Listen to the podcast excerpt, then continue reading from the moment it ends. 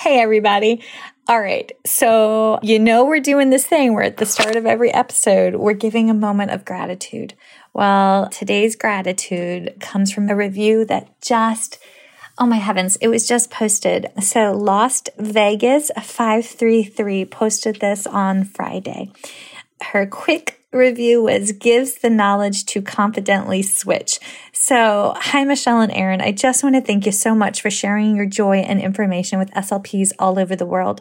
In the last year, I switched from skilled nursing to EI, and with the help of your podcast and resources, I felt confident in my transition. It's because of you I know of neurodiversity affirming care, as this was not even discussed when I was in grad school. It's because of you I have 8 kids on my caseload who are getting AAC device trials or are ready to receive their own device because you educated us on the companies and resources available to us. You both have touched the lives of thousands of clients you've never met by creating this platform. Thank you again from the bottom of my heart. So, from the bottom of Erin and I's heart, Las Vegas 533, thank you. Thank you for joining us on this journey that is First Bite. And thank you for your words of affirmation because, we never really know.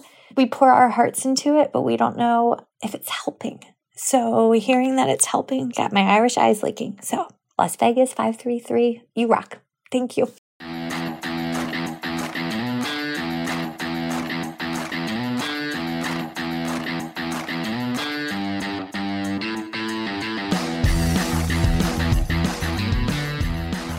folks, and welcome to First Bite, Fed, Fun, and Functional, a speech therapy podcast sponsored by SpeechTherapyPD.com. I am your host on this nerd venture, Michelle Dawson, MS, CCC, SLP, CLC, the All Things Peds SLP. I am a colleague in the trenches of home health early intervention right there with you.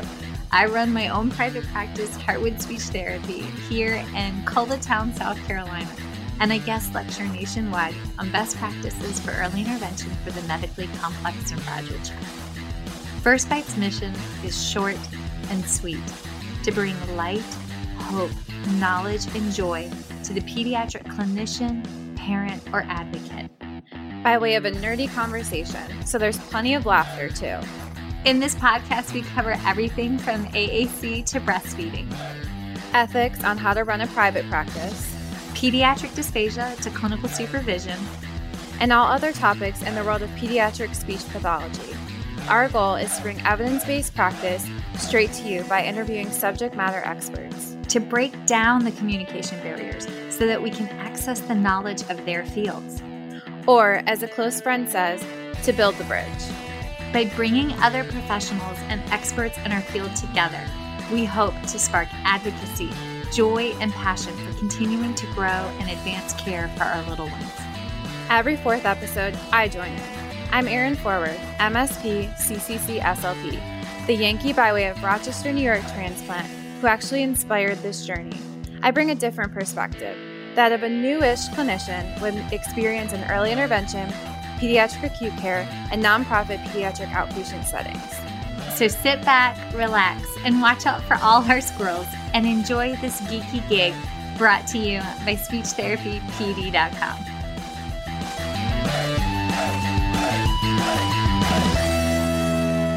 Okay, everybody. So I don't know about y'all, but 2023 has kind of kicked our booties from the beginning of this year. Erin, is that a fair understatement? Yeah. So we legit attempted to reschedule the live recording for this 3 times already. The first one was my fault though, which is rare. No offense, Michelle, it's usually your fault. That's because my life is the flaming, gorgeous dumpster fire that it is on most days. But yeah, Anywho, we made this as a pre-recorded one. So if you signed up for the live one with our whole hearts, we apologize for the delay, but here we are. We survived. Okay. So on that note, this is a recap of ASHA. And trust me, we get it. It cost all of the monies to attend an ASHA convention. So what we wanted to do was share our favorite takeaways from ASHA with y'all, but do so respectfully of, the courses and the topics that we went to. because again, you got to get your firsthand source of the information. So there is also that. Okay. On that note, I have to set the stage for what actually went down at ASHA, because ASHA 2022 for Pac Dawson is going to go down in the record books. Saturday morning at the end of ASHA, I was supposed to go to like one more lecture on Saturday morning. And like Erin booked what was the god awful time of your flight? Like 5:30, but didn't have, those flights are cheaper. So that's what that was. Yeah. So Erin's gotten out the hotel room and I'm sitting there and I'm like, am I going to go? Does my brain have the capacity to do one more? So then my husband calls and there is wailing, gnashing of teeth. I forgot about this. Oh my God. Everybody had lost their freaking marbles. And he goes, so I know you're at ASHA, but like is there any way you could fly home early? And I'm like, holy cats, somebody has died. Like something horrific has happened. No. So what happened was that morning, Bear went to wake up Hammy and Sir Dr. Bubblebutt to feed them. And he noticed that Hammy wasn't scampering away. They're hamsters, folks. Hammy wasn't scampering away with the speed with which he normally does. So he picked Hammy up and his face fell off.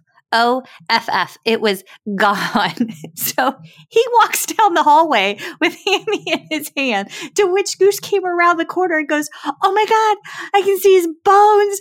And then Bear panicked and dropped him. My husband came running up the stairs and I'm getting like the play-by-play narration after the fact. And my husband was like, I'm going to step outside and finish telling you the rest of the story.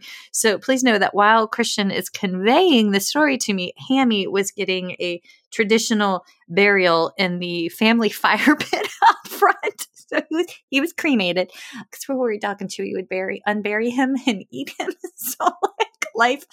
Anywho, it turned out it was hamster side. Sir Dr. Bubblebutt ate his brother's face off, but the children don't know the full story. Don't know that because I accidentally almost told that story. And Bear goes, no, that's not what happened. No, my brother didn't eat him. Oh my God, Erin. And I said, oh, oops. Yeah, no. So my husband told the boys that Hammy flew off the hamster wheel and just sliced his face off because of the hamster wheel. And it's still very traumatic, which is very traumatic. So once I got Bear calmed down enough, because he was like hyperventilating, he was like, my heart needs a Hammy the hamster ornament to go next to my baby ornament for Christmas so I can carry him always.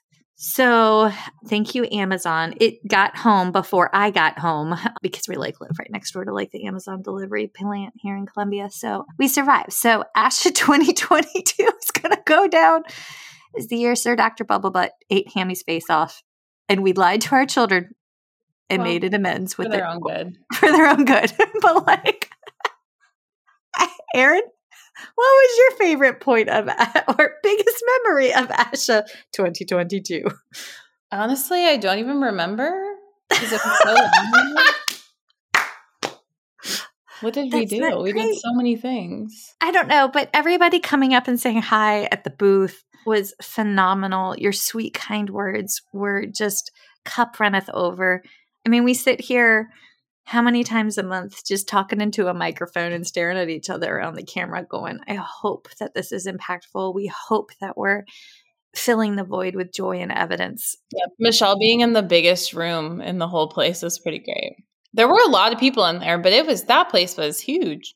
Michelle having a panic attack and running back and forth to the bathroom 3 times to have the nervous speaker poos before she started. And people stopping you before you could even get to the podium. Like you were literally just walked in the door and there was already a line before you even started talking. And I was like, you can ask her questions later. Thank you. I love how you know how nervous I am and I'm shaking like a leaf and yeah. I think I should just pack anti-anxiety medications for next year, but like we're going to be fine. But it was great, y'all. We loved it, with the exception of Hammy. May he rest in hamster peace. But it's fine. We're good. So on that note, new changes for 2023. Erin has moved, which is very exciting. Hence the new... Except the snowstorm this morning. There's like 3 inches of snow outside and I'm home alone in my aunt and uncle's house. And honestly, I've never shoveled a driveway before because my stepdad and dad always did it for me. So I'm kind of hoping the neighbor's doing it right now. I heard the garage door open. So bring him a nice bottle as a thank you gift. Well, my car is not in the driveway because the driveway is at like a 45-degree angle. So I was very anxious that I was going to slide down the hill. So it's around the corner, I hope, still. And there's a big football game today, so I have to go watch the Bills play the Bengals, which is exciting. I hope I don't get beat up. And yeah, now I'm working at Cincinnati Children's Hospital, so we're just getting acquainted with all the things. It's a lot bigger. There's a lot more people. There's a lot more things. So oh my God. Y'all, she called me. She was like, Michelle, there's so many specialty clinics. I'm in heaven. Oh my God, there's this, and we have this. And she starts prattling it all off. And I'm like, her little nerd heart is living its best life. So, and Pac Dawson is still moving. So yay. And like, just moving forward. No fears, no worries there. Okay. So anywho, on that note, let's commence with folks. Every year, we're going to set the stage here. Full disclosure, I volunteered to serve on the PFD planning committee for ASHA 2022. And for ASHA 2023, I am the topic chair for the Pediatric Feeding and Swallowing Disorders Committee. So I do feel compelled to like give those disclosure statements right out the gate. But in case you didn't know it, every year ASHA has an app that you can download prior to attending a convention. This helps you streamline and select which courses you want to go to. This helps you keep track of like CEUs. Last year you couldn't submit CEUs through the app. I keep hoping that one day that will come to fruition, but right now it's not there. But it does allow you to plug in and absorb what it is that in a more, no pun intended, digestible fashion, because otherwise it can be a little overwhelming. And the first two learning objectives for today were legit based off of one of the courses that we went to that we had personally helped solicit to see come to fruition. It was Cara Fletcher from Boston and Jennifer Casteau from Arizona, and it was myth busting. And they, in an hour, touched on the topics that everybody is afraid to go there with, right? They touched on non-speech oral motor exercises and how they are not evidence-based for the evaluation and treatment of pediatric feeding disorder, and then went down through tethered oral tissue issues and where the literature stands there. So with my whole heart, I have to express my gratitude for them actually coming and being brave enough to stand up and have that conversation. It was Cara Fletcher Larson. I'm so sorry. It was Reframing Your Practice: Critical Analysis of PFD Treatments was the title of the article. And this was a biggie. And my overarching takeaway from their presentation was how quickly we as a profession head the route of inefficient resources for the source of our evidence. Okay. So we see somebody engage in a therapeutic practice, or maybe we turn to social media and we see a video or a reel or, God help us, a tick of the talk. And people think that that snapshot moment is a reliable source of evidence for why we should be doing it without actually deep diving into the literature where they talk about how it's not evidence-based. Erin, what do you think? I also think, and you and I were having this conversation yesterday, but I think the shift also and why maybe certain therapeutic techniques have been utilized so much more in the past and people are having a hard time shifting from them is because those techniques are very much more direct service, you and the child working on, these are the tasks I'm doing. What makes it easier to step back from those is when you go into more of a coaching model, you go into more of working with the parent or the caregiver, because feeding is so complex and has so many pieces to it. It's kind of irresponsible to just work on one thing and think that that's going to completely change the feeding experience. Granted, it's going to take longer and the progress may not be as immediate, or you may not see it right away, But if you are having the conversations with caregivers and explaining to them everything you're looking at and explaining why you're doing what you're doing and how all of these things are connected, there's going to be more buy-in, because I think I have so many conversations with clinicians. And I relate to this because it's both in feeding and both in like the type of language therapy that I do with play-based child-led floor time, is that sometimes it doesn't look like you're doing anything, but you're doing so much. And you have to acknowledge and feel confident in your clinical skills and understanding to explain to a caregiver why you're doing what you're doing, instead of going into, oh, well, when I make them chew on this tube with no food on it, it looks like this is something, this is like an exercise that they do in PT. The thing that you have to understand about what we do versus PT is PT, they're big muscle groups that they're working on. So it is like those exercises are evidence-based and valid, but so much of what we do and we're working on is coordination and reflexes and the experience. Of tiny, fine motor movements. Mm-hmm. So, I mean, I don't mean to be, but you don't see an OT who's working on writing have them like squeeze their finger a bunch of times. Like it's about the mode of writing. I'm sorry, when you do the squeeze the finger thing, that's what Bear does after he picks a booger out of his nose. He's like, I have a booger. So I'm like, continue. I apologize. Like, you know what I mean, though? Because that's like kind of what we do sometimes. So when you work with adults, it is different because that coordination and those muscle groups have been built. And a lot of times it is a strength thing with swallowing. So like, they're not doing it in isolation. With adults, exactly. We're doing it with like IOPI, or we're doing it with like expiratory muscle strength training. So there's an outside, it's a very different, with EMST, you're actually strengthening your diaphragm, which is another major muscle group. Okay. So what I love that these two women did was they put together a handout that lists all of their preferred references for when they were formulating this. And they actually went through and did the systematic research. So with respect for feeding and swallowing, these were the articles, and I'm going to say these slowly. So that way, if you want to gather them, you can. The first one was Clark Canning et al. 2021, Oral Feeding for Infants and Children Receiving Nasal Continuous Positive Airway Pressure and High Flow Nasal Cannula, a systematic review. It came out in BMC Pediatrics. The next one, Chen Yang Chen Wang 2021, Effect of Oral Motor Intervention on Oral Feeding in Preterm Infants, a systematic review and meta-analysis, American Journal of Speech Language Pathology. The next one, Goza, Cardin, Jax, Threadgill, Sildetsky, 2017, Evidence to Support Treatment Options for Children with Swallowing and Feeding Disorders, a systematic review, Journal of Pediatric Rehabilitation Medicine, an interdisciplinary approach. Three more, Morgan Doddrell-Ward, 2012, Interventions for Oral Pharyngeal Dysphagia in Children with Neurological Impairment, Cochrane Database of Systematic Reviews, Issue 10.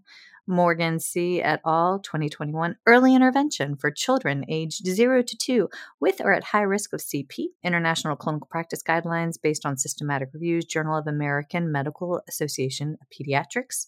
And the last one, Shortland, Hewitt, Orofacial, it came out in 2021, Orofacial Myofunctional Therapy and Myofunctional Device Used in Speech-Language Pathology, a systematic quantitative review of literature from the American Journal of Speech-Language Pathology. Y'all.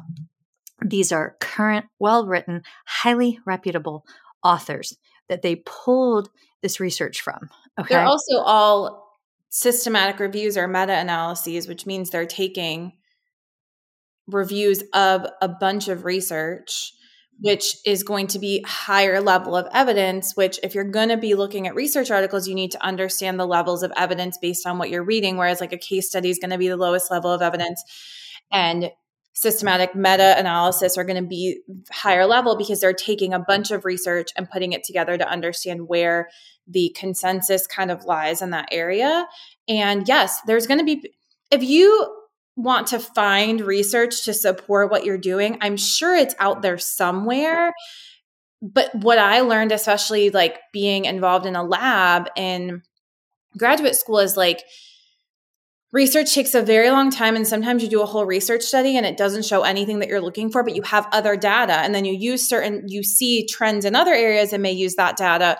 But there's so much to a research article. And that's where Michelle and I, that's why we're a little more vocal about being careful with what you're consuming in regards to social media, because an article has taken so much time and that researcher has put years and years into this research article. And then someone is taking it and putting it in a tiny 30-second video and summarizing it, but they're summarizing it in their own words. So that's great. And I love the fact and not always giving full credit where credit is due.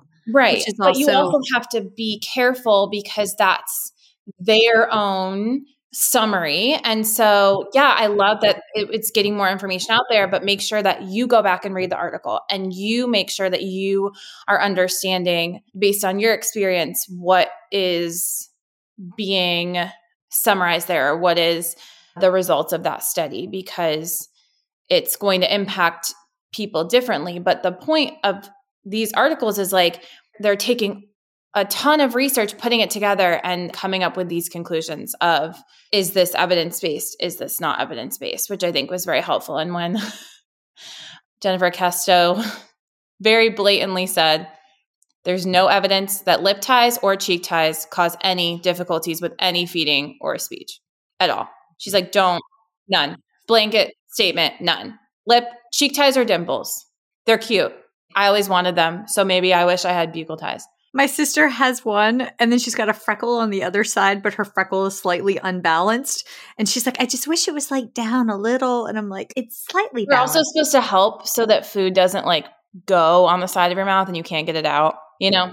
Mm-hmm. So what do we do? This was their thing. If you're watching colleagues engage in non-speech oral motor exercises, also this semester, we're only like how many weeks into the term? I've had so many students in my grad class say, well, I saw my external clinical supervisor engaging in non-speech oral motor exercises. I saw they wanted me to do this with the patients, and that's what we did. And it looked like it worked.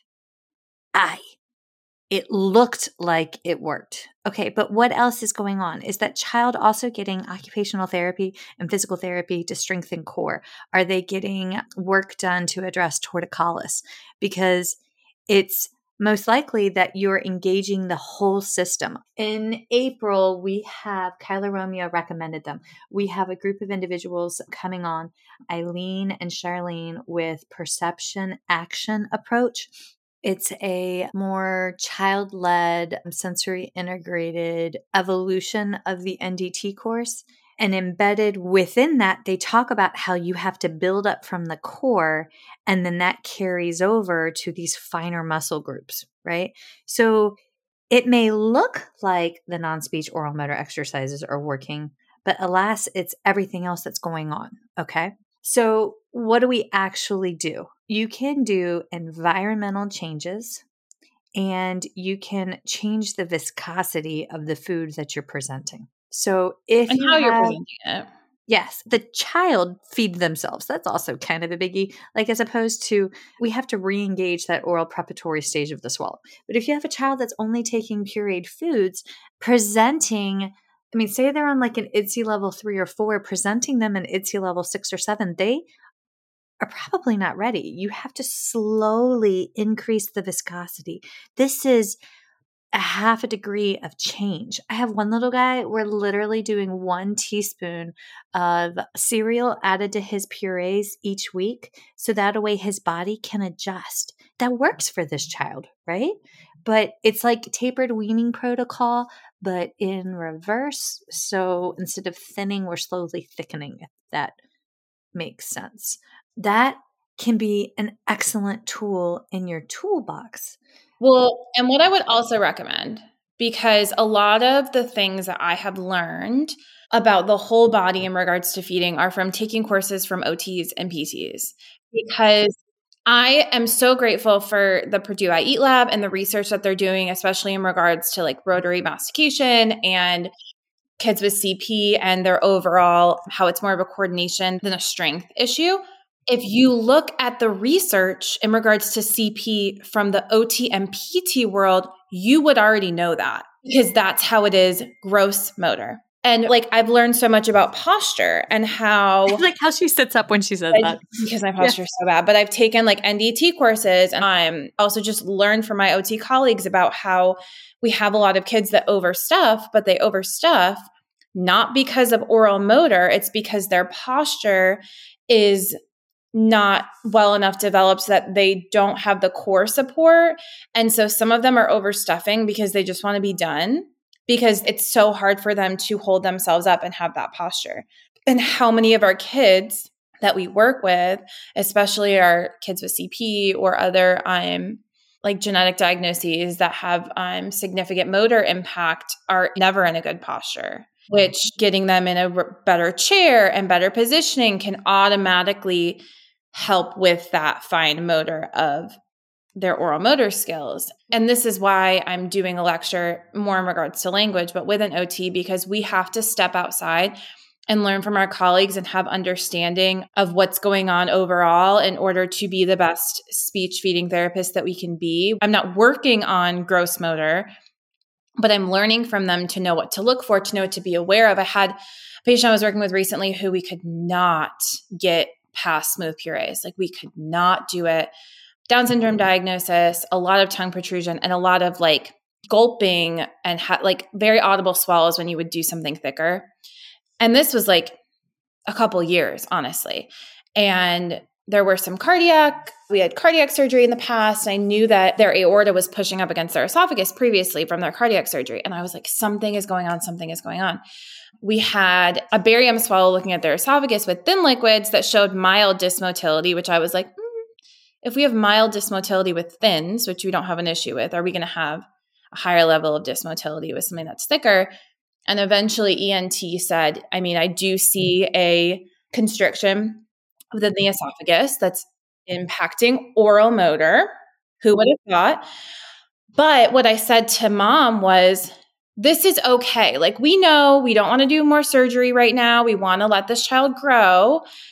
But to have the knowledge of this being the why, I'm not going to spend so much time doing oral motor exercises or things to try and advance solids in a way that doesn't feel comfortable to this child, because I know what the underlying issue is, which is another thing to think about with oral motor concerns, is it can be so many other things. And so you have to have the knowledge of the medical and of the other systems to be able to truly do feeding in the safest, best way. And that's why we stress this. That's why Michelle wrote a book. That's why we talk about this all the time.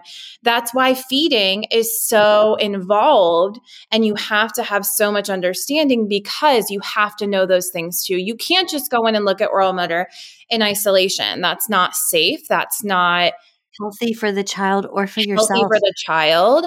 And so that's something important to think about. I highly, highly recommend taking courses from OTs and PTs because it will fully impact how you look at a child, when you watch a child, how you see them walk, how you see them move their body, what strategies you implement to just give them more support from a regulation or a postural standpoint. Like, you implement strategies in communication with them to see if they work or not, to help if you have that knowledge and you've taken courses just to kind of supplement those things. I had an OT, Irene, my mentor. She said, Michelle, if they can't cross their body, if they can't cross midline with their arm, they can't, which is a major muscle movement, how are we going to ask them to cross midline with their tongue? And she said it to me, but was in front of my student, so that it was like, because I was like, I know that. Why is she? And then I looked over and I was like, you're deflecting at the extent so that a way the student doesn't know you're politely calling the student out. I love that teaching tactic, right? But like, she's right. If we can't cross midline in a gross motor movement, we're again missing prerequisite skills. So in the takeaways for the NSOMES stuff is predicated on the reason we don't do this is built on a bountiful variety of evidence. But at the end of the day, the way the brain works and the way the brain processes, if you teach mastication pattern in isolation without the utilization of a bolus, you have taught a muscle movement pattern in and of itself, and it will not carry over to an actual bolus that has to be consumed and digested because you haven't taught those muscle movements how to fully integrate with the deglutition, respiration, central pattern generators, because they're essentially just reflexes. Folks, they're reflexes. Let's not forget this. And if we don't engage that piece, then we are setting these little ones up for failure. And again, you don't need us to hash that out so much as help us. I feel like our job is just to give you the resources so that you can consume them when you have time, and or that's why we bring on great, brilliant minds like Dr. Melandracki and almost Dr. Arkenberg. And also, it's oral sensory motor, because you cannot separate oral and sensory. Those are things that are like, if you look at the pathways of your brain and the different tracks, they are very, very much connected. And so you also have to think about when you're working on oral motor is, because we work on oral motor. Like we're talking about non-speech oral motor exercises. I think the word oral motor then gets this negative connotation or it does. Controversial connotation. But oral motor are things that we're working on in feeding. And you have to think about the sensation of certain foods. You have to look at their sensory system and I think about a lot of autistic kids that we work with, especially because unfortunately, I feel like it's autistic kids who get the very behavioral chew on this a bunch of times, when in reality, most of the time for these kids, it's not their oral motor, it's their sensory that's impacting why they're not wanting to eat this food. Also, underlying GI allergies. Underlying GI issues for sure. And those can be more subtle, which I think is hard, especially with certain GIs. Like they can be more subtle comparative to other kids that we have, but the impact of them can be so much greater, because when your sensory system is more sensitive, or you have... And this could be a whole lecture, and I talk about this a lot, but when you process language in chunks, which we know the majority of our autistic children do, you process memories in chunks as well. And so that's why the aversion becomes so strong with a lot of these children, because they have really bad constipation or they throw up with one food, and that whole entire experience of mealtime, whether it was a birthday or whatever, or there was cake that becomes... all of that becomes negative because they don't know how to separate the memory, and that's just this entire negative experience. So that's why you also have to be really careful with those kids about shifting a preferred food, because you don't want to take away something that they really like and then put a negative memory in it, and then it creates this whole cycle again. So with a lot of autistic children, you have to dive super deep into all their individual differences as opposed to just going straight to the let's do some exercises so you can chew this food better. Okay. My favorite quote ever, which I saw her. Okay. Goose. I wish you saw her arms. Her arms got big. I got excited because I know this is buried in the book somewhere, but in 2013, because Goose was itty bitty, in 2013, Sherry Fraker came to South Carolina, and I had her sign my book. And in that lecture, she stood at the front of the room and she said, "Food's not plastic and it doesn't vibrate." And I was literally the only woman that stood up in the back and started preaching, because legit, that's like SLP gospel. And I teased her because she came on the podcast years and years and years ago, and I was telling her that story. And I was like, honestly, Sherry, when the spirit moves you, you move. So like I jumped up and I was in the back. And like, that's when like we were so broke because Goose had just been born. And like, I had to like pump as soon as I got there. And I mean, he was born in November. So I mean, November to February. And like, I could only afford to go to her short course. And she was the only one I wanted to go to. But like, it was just this profound memory that like, she was the first person that I felt like gave me permission to think outside of the box. Because again, we live in Columbia, South Carolina, where it's like the freaking epicenter of all things plastic that vibrate, because they're made here. Well, and if we're also going to talk about, so we're going into all the things, I'm sorry, this is just like, these are big topics. But if you really want to think about memory and how children learn, the more meaningful the memory, the more they're going to learn that skill.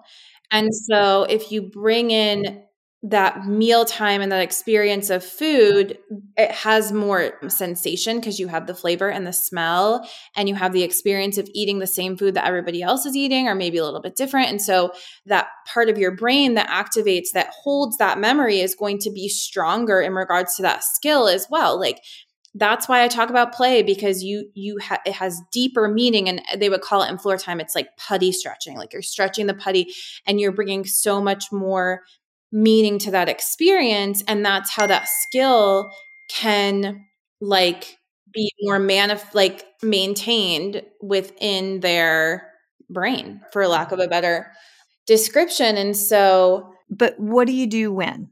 So my thought process is, if you're the therapist that absorbs all this information, if you're the therapist that sits back and says, okay, I'm here and I'm ready, I'm in the uncomfortable and I'm ready to move forward and stop doing speech oral motor exercises, because please know, I was the queen of NSOMES. Like I vibrated all the baby's faces once upon a time. So like I am like a reformed.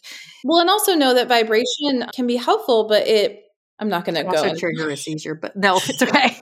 But it starts to lose the sensation eventually. Like you start to get used to the vibration because it's a different sensory receptor. And so if your goal is to get a child to feel food more and then you keep vibrating their face and then put food there, they're probably going to feel it less, to be honest with you.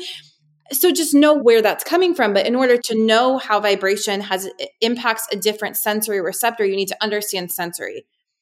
So unfortunately for everybody that we're talking to, what we're saying is take more courses, which I know people don't have the money for, but that are OT geared. There's books you can read. There's people like, you know what I mean? Like it's just, no, I get there's it. A lot to it. Yeah. Yes. So while you're growing through additional coursework, the catch is, how do you have that conversation with caregivers?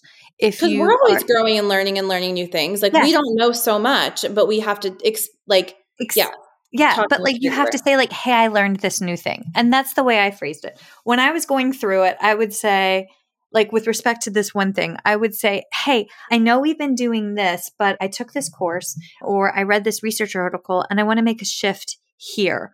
Or ask the caregivers, how do you really feel doing this to your child when I'm not here?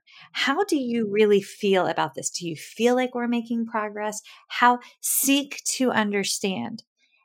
Or if you come in, and this has happened to me a lot, I come in after a patient has had all of these procedures completed to them.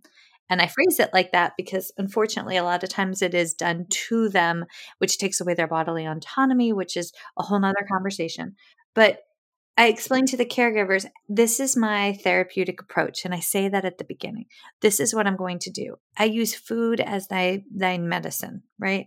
So we're going to learn to eat by eating. But being able to hold a conversation with the caregiver to say, this is my therapeutic approach. These are my expectations.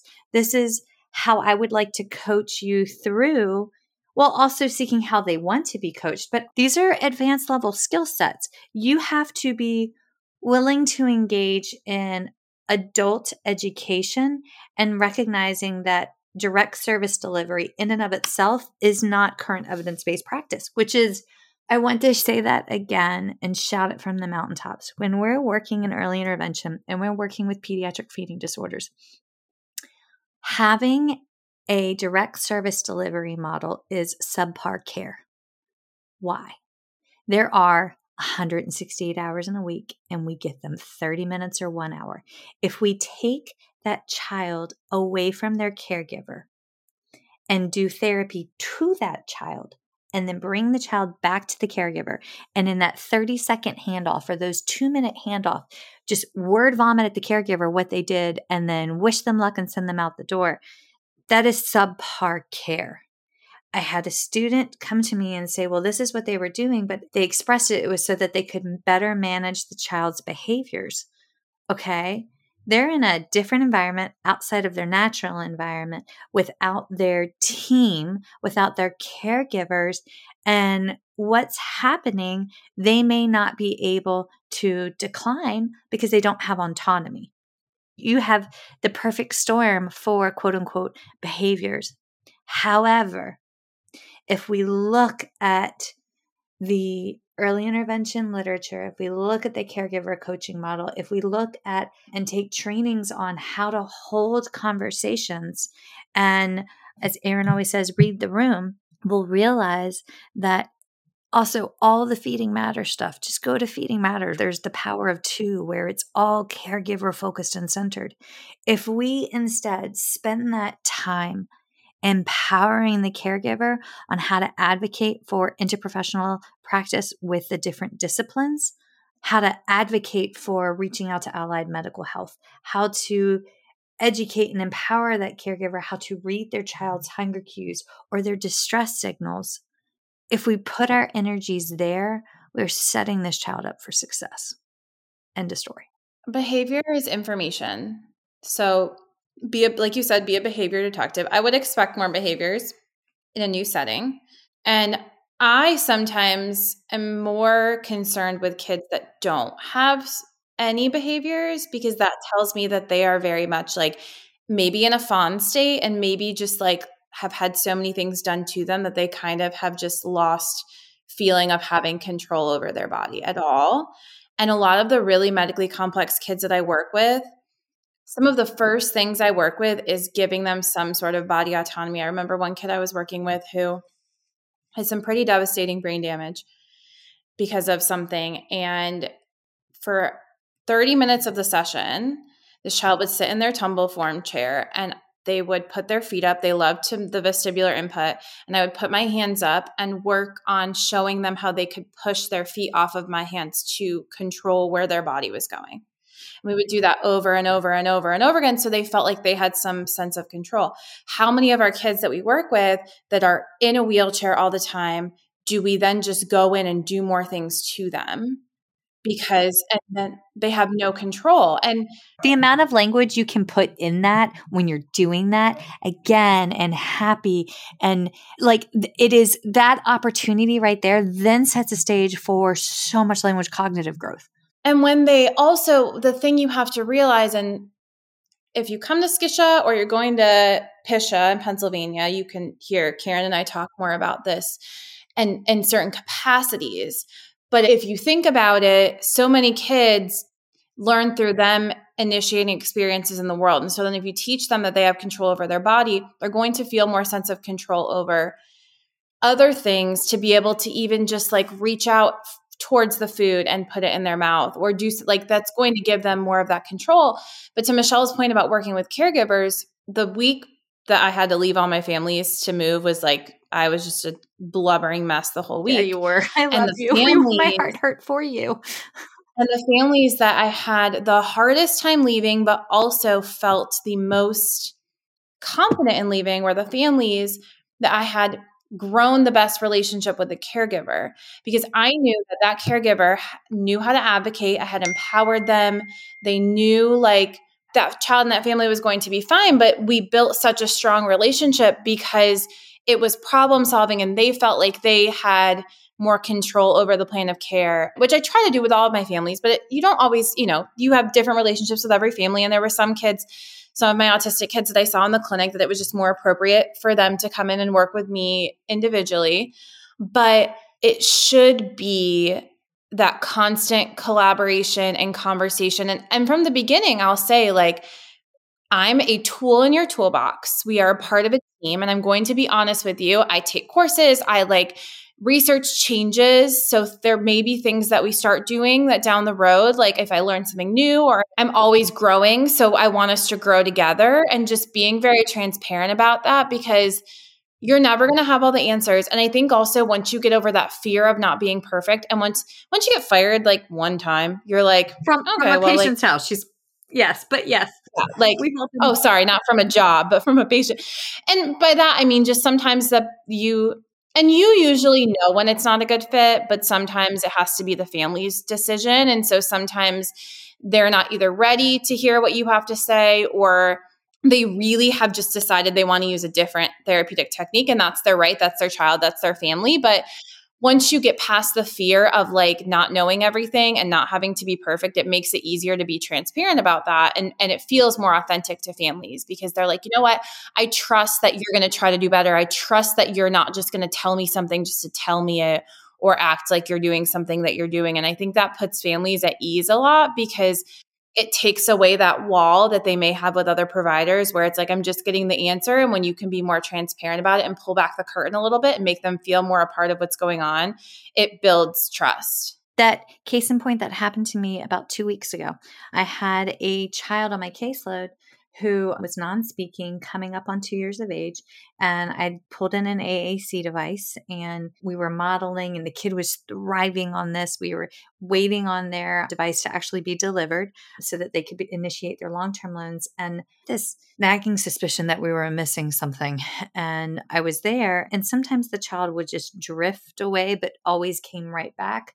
But it was just odd, but I couldn't tell if it was a stem, but it just didn't feel right. And I witnessed what I thought was a pretty extensive focal seizure where the child came out of it and went directly into mororeflex, threw his arms out and started crying, seeking his mom. And to me, that was a change in affect post what looked like a pretty, I counted, I mean, it was a couple seconds. I reached out, called the pediatrician. Pediatrician was in total agreement with the concern, made a quick referral to neuro, and the family was upset and declined to have me come back because they thought that I thought something was wrong with their child. But I mean, I had documented everything. And if I'm not the right person, then I'm not the right person, but I'm always going to advocate when, especially if I'm concerned. Really, well, we have a code of ethics that we also have to abide by. And a license. But I mean, but here's the deal. We spoke healing into the universe. I adhered to what is best practice. And if I was totally imagining it, the pediatrician would not have made a referral, right? Like this is also like, this is corroborated, but we have diverted so far away. All right, I'm going to take it back. I think we covered non-speech oral motor exercises and the principles of motor learning. And I think like motor learning too. We got into that. And we talked about the caregiver coaching, which was the predicating factor. Now, they also gave some really good resources on this, and I'm just going to rattle these off really quick. Brown and Rodiger and McDaniel, 2014, Make It Stick, The Science of Successful Learning. Headley, 2017, We Need to Talk, How to Make Conversations That Matter. Heath, 2020, Upstream, How to Solve Problems Before They Happen. I bought that book because of them. And Grant, 2021, Think Again, The Power of Knowing What You Don't Know. Those are just great texts. Those are great books just to grow as an individual so that you have the... I'm sorry. Can you hear the children totally busting left? Mm-hmm. Erin turned the boys on to Parent Trap because Parent Trap age Lindsay Lohan is quite a pretty little girl, according to Goose Danger and Boo Bear Dawson. So they're in hog heaven upstairs watching Parent Trap, which is just adorable. Okay. We've got like 15 minutes left. So I want to go to the tethered oral tissues and rattle off not all, but a couple of their articles. The big one that stands out is Messner, Rosenfield, Schwartz, Ishman, Baldarsi, Britsky, Darrow, Goldstein, Levi, Meyer, Parikh, apologies, Simmons, Wall, Lambie, Satterfield. You could have done the name at all. I'm terrible at this. Clinical consensus statement, angiglossia in children from the otolaryngology, head and neck surgery. Official Journal of the American Academy of Otolaryngology, Head and Neck Surgery that came out. And it's a PubMed article that you guys can like super easy read. And it came out in May of 2020. The conclusion, this expert panel reached consensus, and I'm reading it straight from here, on several statements that clarify the diagnosis, management, and treatment of angiglossia in children 0 to 18 years of age. Lack of consensus on other statements likely reflects knowledge gaps and lack of evidence regarding the diagnosis, management, and treatment of angiglossia. Expert panel consensus may provide helpful information for otolaryngologists treating this. Long story short, it's a lovely way of saying that they don't really have a consensus statement by ENTs as to what constitutes a tongue or lip. What the definition like is. If you, mm-hmm. Exactly. I kind of have one, I think.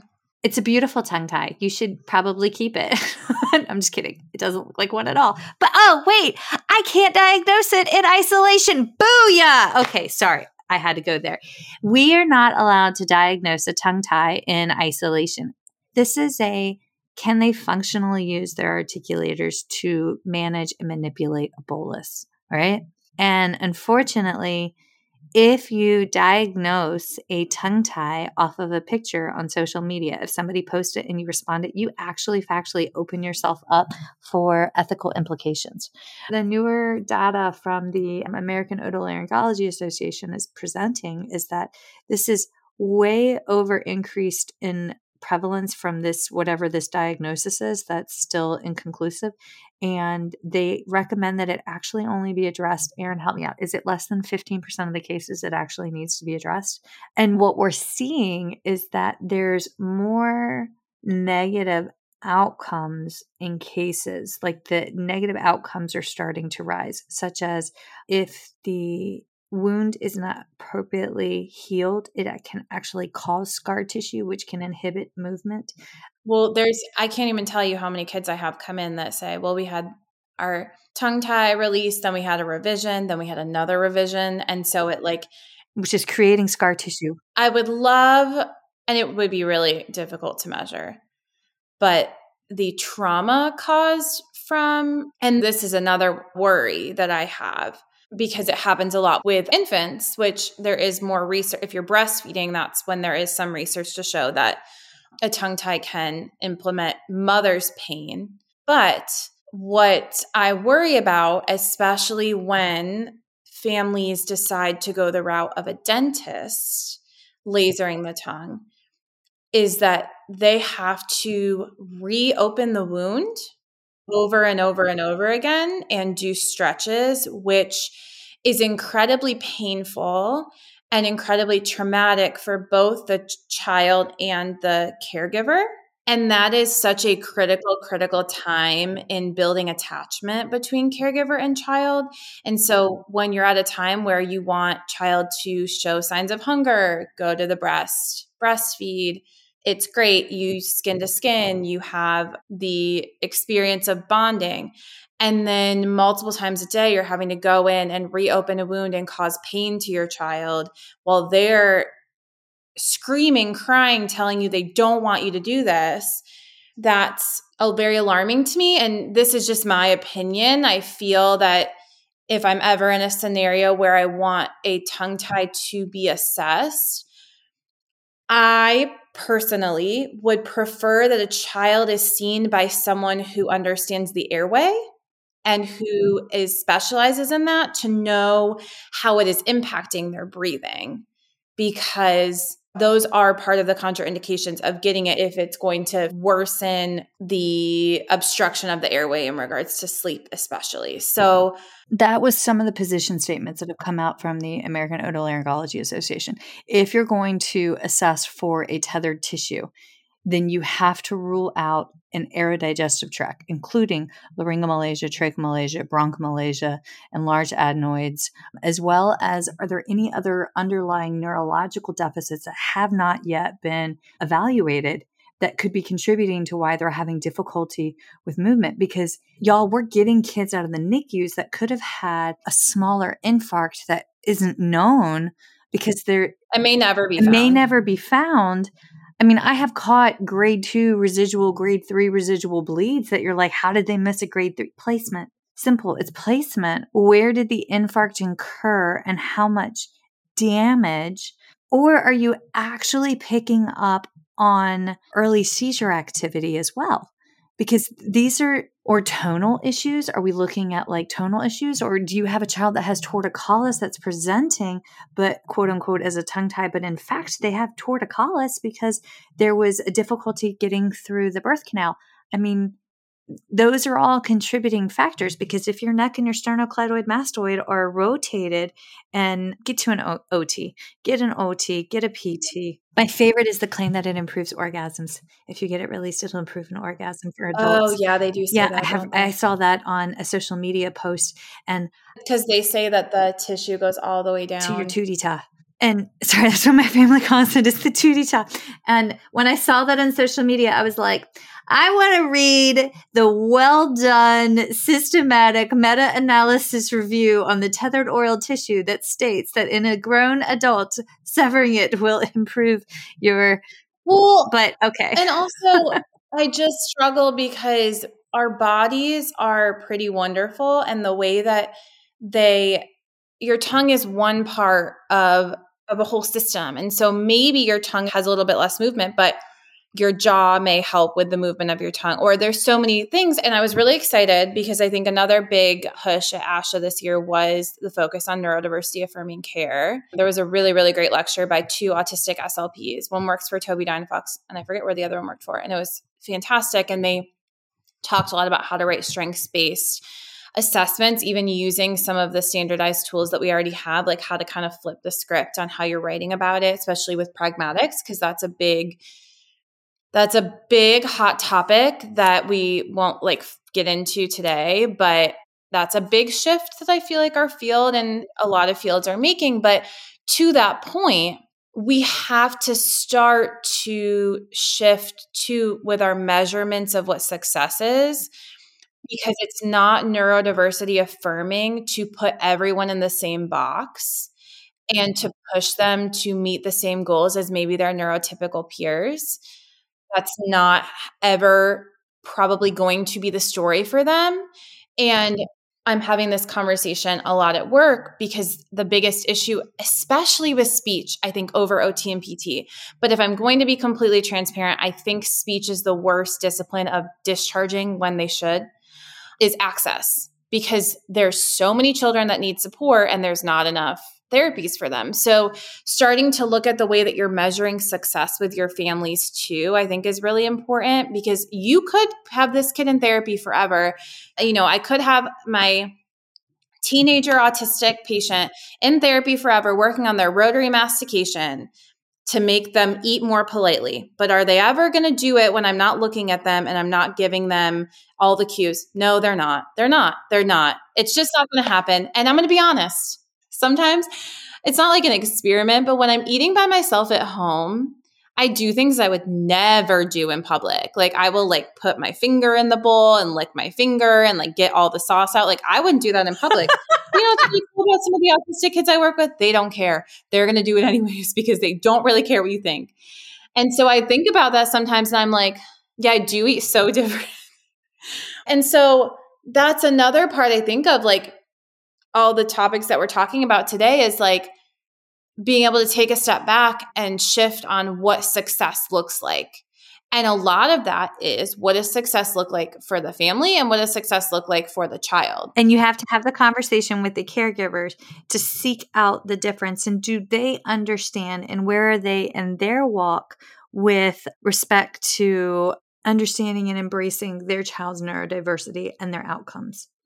Also, one goose will straight up lick the inside container of the Chick-fil-A sauce, regardless of where we are. And I'm like, baby, this is one of those social rules where we can't do that in public. He's like, but it's good. And I'm like, I concur. However, we do have to adhere to this social rule, because we talk about the rules and which ones we can adhere to and which ones we can challenge. But oh, my goose danger. Okay. We have one final thing to cover. The course that we went to was by none other than our dear friend, Kristen West, who we just love and adore. And it was Food for Thought: Is a Reduced Diet Variety Educationally Relevant? Now, Kristen, because she's Kristen, has a 3-page reference sheet. I love her to pieces. So please email Kristen if you want to check out her references. Or if you're going to Skisha. Yes. She'll be at Skisha. Yep. Yep. She's coming to Skisha. And is she presenting at PISHA this year? Maybe. I didn't see it. Yeah, I can't. I don't think so. I'm not going to PISHA this year. I wish I was. I wish we could come see you present with up there. But yes, but she's the keynote speaker for the awards luncheon here for Skisha. God, she's phenomenal. Okay. So here's the big takeaway. Is it relevant to treat a child that has reduced variety and intake of foods within the public schools under IDEA Part B? Bottom line, yes. And then Kristen went through multiple rationale as to why. One, if a child has a reduced intake and they're only eating, say, 5 to 10 foods, then they are not hitting most likely their caloric metabolic need in the course of a day, so that they are primed for success to actually be able to learn and access the curriculum the same as their peers, right? That's huge, huge, huge, huge, huge, huge. And again, that's why we go back to interprofessional education on what the different medical health practitioners are that we collaborate with, especially with the registered dietitian. And then one of the other things that she talked about that was she gave references on, just completely went out of my head on how she phrased it. The social piece. We teach social skills, right? Like we work on social skills and executive functioning. And if you have a child that's having trouble sequencing the steps in how to prep and prepare a meal, or the steps in how to feed themselves, or we were just joking about Goose Danger licking his Chick-fil-A sauce, those social skills surrounding mealtime, these are all important things that as professionals, we can empower these students to do. Right. Well, and her point was that like you can, you know, a lot of speech therapists in the school will say, I don't have time for that. And her point is you can incorporate it very easily within what you're already doing, which is why we should also understand different capacities and how they are involved in different areas, which is fresh in my brain because it's what I'm lecturing on for the next 3 conferences I'm going to. But like and I won't go on a soapbox about it. If you want to hear the soapbox, come to my lecture. But Friday, February 3rd. We don't do a great job as SLPs of doing a task analysis of what we're actually asking a child to do. Instead, we focus on very specific skills that don't necessarily carry over, especially with our neurodiverse population. And so I think from feeding, from language, from all the things, we have to do a better job of breaking down what am I actually asking them to do? What are the underlying skills of this very vast task? Because if sitting in the chair is hard, if not having any sort of sensory input is difficult, if this specific food is really hard, and then you're asking them to chew it and masticate a food that's harder to masticate, you're already putting yourself in the negatives. Like you're already making it harder for yourself. So how can you understand all the specific processes and aspects of a task to know where the child is? It's going to make it so much easier for you to actually build more trust and success within the overall goal if you understand those things. And that's where like, okay, you know, we can, in the school, like you said, we're working on sequencing or we're working on socialization. Okay, maybe I, instead of doing working on pragmatics in the classroom, that once a week I go into the lunchroom and we're working on, you know, engaging with a new food. Or, you know, one of my favorite lectures at ASHA, the last ASHA we went to, was the messy play one from the Rebecca School, the floor time school in New York City, where they do social groups with food, which I also understand there's more liability with food and allergies and you have to be careful. But like, you should know all of that in a school because you should know what their allergies are and you should be able to navigate that part too. So that was a big takeaway from her. What if you have a child that has an AAC device? How do they, and she, AAC. Okay, so if you have a child that has an AAC device, and how are they communicating what they want or what they don't want to eat on their AAC device? Because that's pretty high stakes. Yes, that's an opportunity right there. Or if you're working, you were talking about sequencing, if you're working on first, second, third, the steps of a meal prep, right? Especially for our children that are in the transition stage, like going to like, are we going like for life skills here? Like how do we prep and prepare? And that to me is something very dear and important because that's my Uncle Matthew. That's my brother-in-law, right? Like he still has open mouth bite with a vertical chew pattern with anterior holding of his bolus, but he does abysmal during anesthesia. He's not a viable candidate to have his adenoids or his tonsils removed because, I mean, he had surgery for glaucoma while we were at ASHA, and bless him, he had a seizure after the surgery. Like he doesn't do well with anesthesia. So like for him to be able to, we understand he's always going to eat like this, and that's okay because he is fed. Bless his heart. He is well nourished, our Uncle Matthew, right? But knowing how to set the table, knowing how to, because he also has a cortical vision impairment, knowing where the pieces go, knowing how to cut his own food, such and reach for the equipment. And I know we're overlapping an OT here, but as such we should. Knowing how to reach for a knife without accidentally cutting his fingers. Those are skills that once a long time ago, he had an amazing team actually in Greenville teach him how to do these things and empower my in-laws in how to do these things, which is a biggie. So yes. Okay. So ASHA was amazing.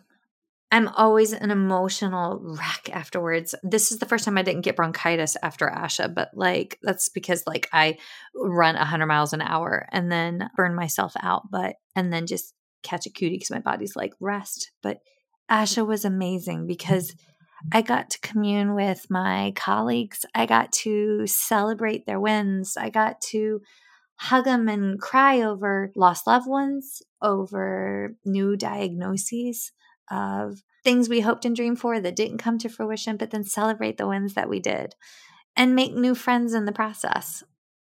And that's one of my favorite things about ASHA every year. Mm-hmm. Mm-hmm. Mm-hmm. Yeah. So anything else, darling? I don't think so. We only went over by like forever in a day. So folks, thank you for tuning in to the Super It stopped snowing, so I'm a little less stressed right now. So that's good.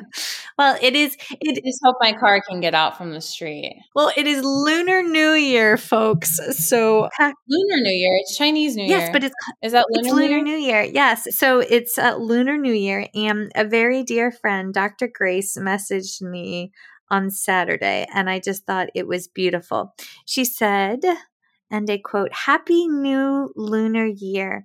The water rabbit symbolizes a fresh start, prosperity, and health." And I thought that was that's beautiful because it's the start of a fresh year. So our boys go to a Mandarin immersion school, so we celebrate today. So we're going to go celebrate today and craft and binge watch movies and play trash because Riley taught us how to play trash, which is apparently a very popular card game in Minnesota.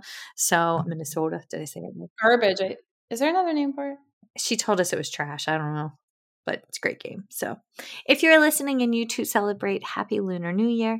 And stay tuned because Erin and I have been recording out the wazoo, and we're currently recorded through April with 12 more recordings to go by the end of January. So, all right, everybody, don't forget to find us on First Bite Podcast on Instagram. We love it when you leave kind words and a 5-star review on Apple Podcast. And you know where to find us. Message us if you need us. Bye. Feeding Matters guides system-wide changes by uniting caregivers, professionals, and community partners under the Pediatric Feeding Disorder Alliance. So what is this alliance? The Alliance is an open access collaborative community focused on achieving strategic goals within 3 focus areas: education, advocacy, and research. So who is the Alliance? It's you.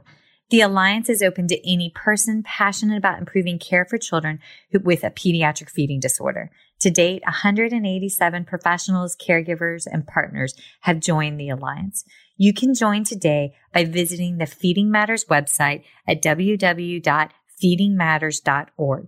Click on PFD Alliance tab and sign up today.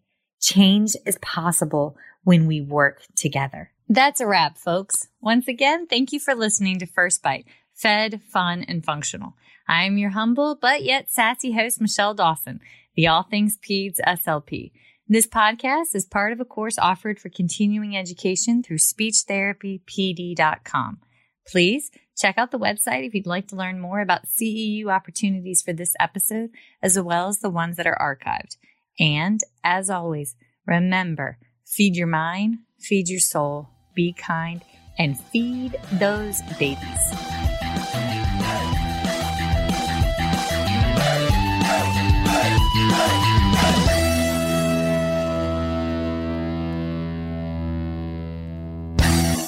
Hey, so it's Michelle Dawson here, and I need to lay out my disclosure statements.